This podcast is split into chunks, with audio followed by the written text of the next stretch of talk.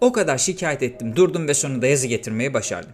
Tabi bu yaz mevsimi ben istediğim için gelmedi farkındayım. Narsist bir yapım yok. Ben istediğim için geldi diye bir iddiam da yok. Ama mutluyum ya.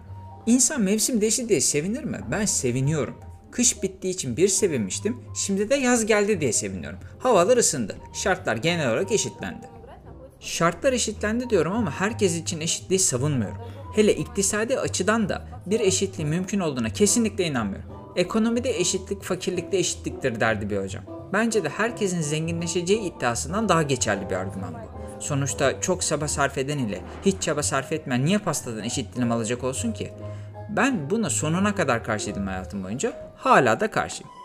Ancak yazın eşitliğini anlamak için en doğrusu kışın adaletsizliğini fark etmek bence. Kış hep adaletsiz diyorum çünkü soğuk herkese eşit derecede etki etmiyor. Sıcak öyle mi ya? Kış niye kötü? Çünkü pastadan büyük dilim alabilenler için çok iyi. Bir şey bir grup için çok iyiyse başka bir grup için çok kötü oluyor genelde. Bu hayatın her alanı için geçerli. Pareto prensibini bilir misin? 80-20 kuralı olarak da bilinir. İtalyan bir sosyolog ve iktisatçı Pareto bir çalışmasında şunu buluyor. İtalya'daki toprakların %80'i İtalyanların %20'sine ait. Bu hayatımızı değiştirecek bir bulgu olarak literatüre giriyor.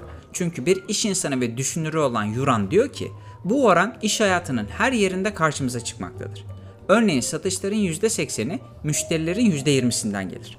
Sorunların %80'i nedenlerin %20'sinden kaynaklanır. Gördüğün gibi bir azınlık büyük bir çoğunluğu elinde tutar gerçek hayatta. Bu yüzden tüm pastanın %80'i de o ülkedeki nüfusun %20'sine aittir. Burada söylemeye çalıştığımı sakın yanlış anlama. Bu pastayı herkese eşit dağıtalım gibi bir iddiam asla yok. Bu %20 de pastanın %80'ine zorla ya da hileyle sahip oldu da demiyorum. Çünkü bunu söylemek dünyanın en kolay işidir. Toplum da kendi tembelliğine bakmadan bunu sık sık iddia eder. Atasözleriyle de bunu rasyonelleştirdiğini düşünür. Sonuçta çok laf yalansız, çok mal haramsız olmazdır toplumumuza göre. Ama birçoğunun toplumdan farklı düşündüğü bu %20'lik grubun bu hayatta neler yaşadıklarına asla odaklanmaz toplumumuz. Onlar kendileri son derece tembel ya da risk almadan yaşadıkları için bu insanların başarı hikayeleri de onlar için bir anlam ifade etmez. Yine de tam bu noktada şunu söylemekte fayda var. Bu %20'nin içinde tabii ki hırsızı da olabilir. Dedesinin varlığını yiyen de olabilir. Yalancı dolandırıcı da olabilir. Ama bunlar kalan %80'in içinde de var. Aynı şekilde kalan %80'in içinde çok fazla çalışıp hak ettiğine kavuşamayanlar gibi. Sonuçta ne kadar çabalarsan çabala, bazen yüzebildiğin mesafe denizin müsaade ettiği kadardır. O halde toplumun genelinden farklı olanı ötekileştirmek, yaftalamak, küçümsemek neden? Toplumun genelinden farklı olanın hep kötü olduğunu sanmak neden? Bir güruhun içinde olmak sizi neden direkt olarak iyi yapıyor? Yoksa o kadar insan gerçekten kötü olabileceğinizi hiç düşünmediniz mi? İşte bu soruların sayısını kendi hayatından örnekleriyle arttır arttırabildiğin kadar. Ama şunu sakın unutma ki her daim kalabalık olan haklı, mazlum, korunması gereken, en doğruyu bilen her işi makbul olan değildir. Olmayacaktır. Bunun aksi yönünde çok daha fazla kötü örneği de her gün gözümüze sokar bir de toplum. Bu nedenle bu yeni mevsimde toplumdan farklı olduğun için kendini asla yalnız hissetme. En kötü ihtimalle sen %20'lik bir kesimin içindesin. Aklındaki soru işaretleri seni zaten kalan %80'den koparmaya başladı. Zaten o yüzden buradasın. O yüzden karşımdasın. O yüzden bu muhabbetin içindesin.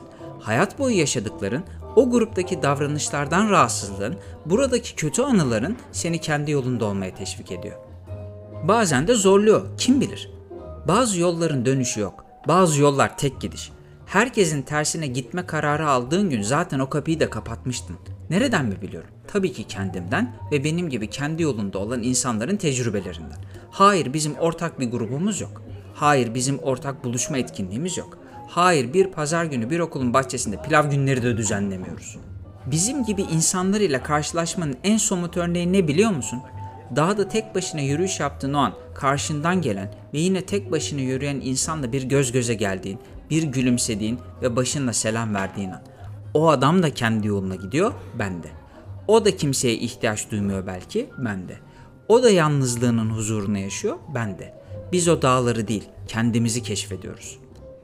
Elbette bu yollarda bazen dostlarımız da oluyor. Bazı keşifleri beraber yapıyoruz. Onların dertlerine derman olmaya çalışıyoruz. Ama o yürüyüş esnasında o rampaları yürürken konuşacak mecalin kalmıyor. İşte o an yanında 20 kişi de olsa konuşamıyorsun ki. Konuşamadığın için işte yine bir başınasın. Yine içinde bazı savaşları veriyorsun. Yine kendi düşüncelerin seninle yürüyor. Ve o düşüncelere ya da sorunlara bir derman olmaya çalışıyorsun. Ama o rampa bitip düzlüğe geldiğin ve nefesin düzelmeye başladığı an o insanlardan bir fikir alabilmek de bu hayatta çok kıymetli. Toplumdan farklı hissediyorsun diye, toplumdan farklı düşünüyorsun diye, toplumdan farklı inanıyorsun diye ve toplumdan farklı yaşıyorsun diye tek başına olmak zorunda değilsin. İşte kendi yolunda olan insanların yolları aynı o dağdaki an gibi kesişiyor. Yollarının kesiştiği insanlara kıymet vermek bu yüzden çok önemli. Hiçbir insan tüm yükü tek başına kaldıramaz. Böyle bir zorunluluğun da yok. Böyle bir şey gururunu da incitmesin. Sonuçta öyle ya da böyle biz sosyal bir hayvanız. Ama sosyaliz diye yine söylüyorum olmayacak ilişkilerin içine atma kendini. Eğer bir ortam seni rahatsız ediyorsa çık git. Eğer o insanlar seni üzüyorsa seni mutlu eden insanlar ile olacağın anların hayaliyle sabret bazen. Böyle anlar senin içini karartıyor olabilir. Ama öyle anlara da ihtiyacın var. Sadece bunu nasıl gördüğün ve değerlendirdiğin önemli. Yaz günü, yaz güneşinin önüne geçen bir bulut gibi düşün senin içini karartan insanları. Senin güneşini kesebilirler.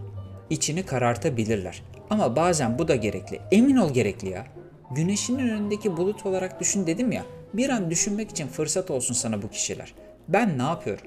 Ben niye buradayım? Ben neden bunlar ile uğraşıyorum sorgulamasını yapabilmek için büyük bir fırsat bu gölgelik. Evet sevmediğin bir işte çalışıyor olabilirsin. Ya da sevmediğin insanlar ile çalışıyor olabilirsin. Ama bu hayatındaki diğer güzelliklerin farkında olabilmen için bir fırsattır belki. Bu sayede bir yaz günü güneşin batışını izlerken huzuru daha çok hissedersin. Evet yarın o işe o insanların yanına döneceksin belki ama o an içinde bulunduğun ortamın tadını daha iyi almanı sağlar bu. Yanında bir sevdiğin varsa daha güzel sarılırsın ona. İçtiğin kahveden ya da biradan daha fazla keyif alırsın. Çünkü o an senin özgürlüğünü iliklerine kadar hissettiğin an. O an bütün sabrın sonunun selamet olduğu an. O an kendi yolunda yürüyebilmek için katlandığın her şeyin bile bir anlam bulduğu an. İşte bu yüzden yaz güneşi bizim için çok büyük bir fırsat. Yaz güneşi uzun süre kalır hayatta. Yaz güneşi daha iyi aydınlatır yolunu. Gece bile gelse güneş daha erken doğar yazın. Artık toplumdan farklı düşünmenin, toplumdan farklı olmadığın kötü bir şey olmadığını hatta çok daha değerli olduğunu sana gösterebildim umarım. Şimdi bu yoldaki maceralarımızı konuşmanın vakti geldi.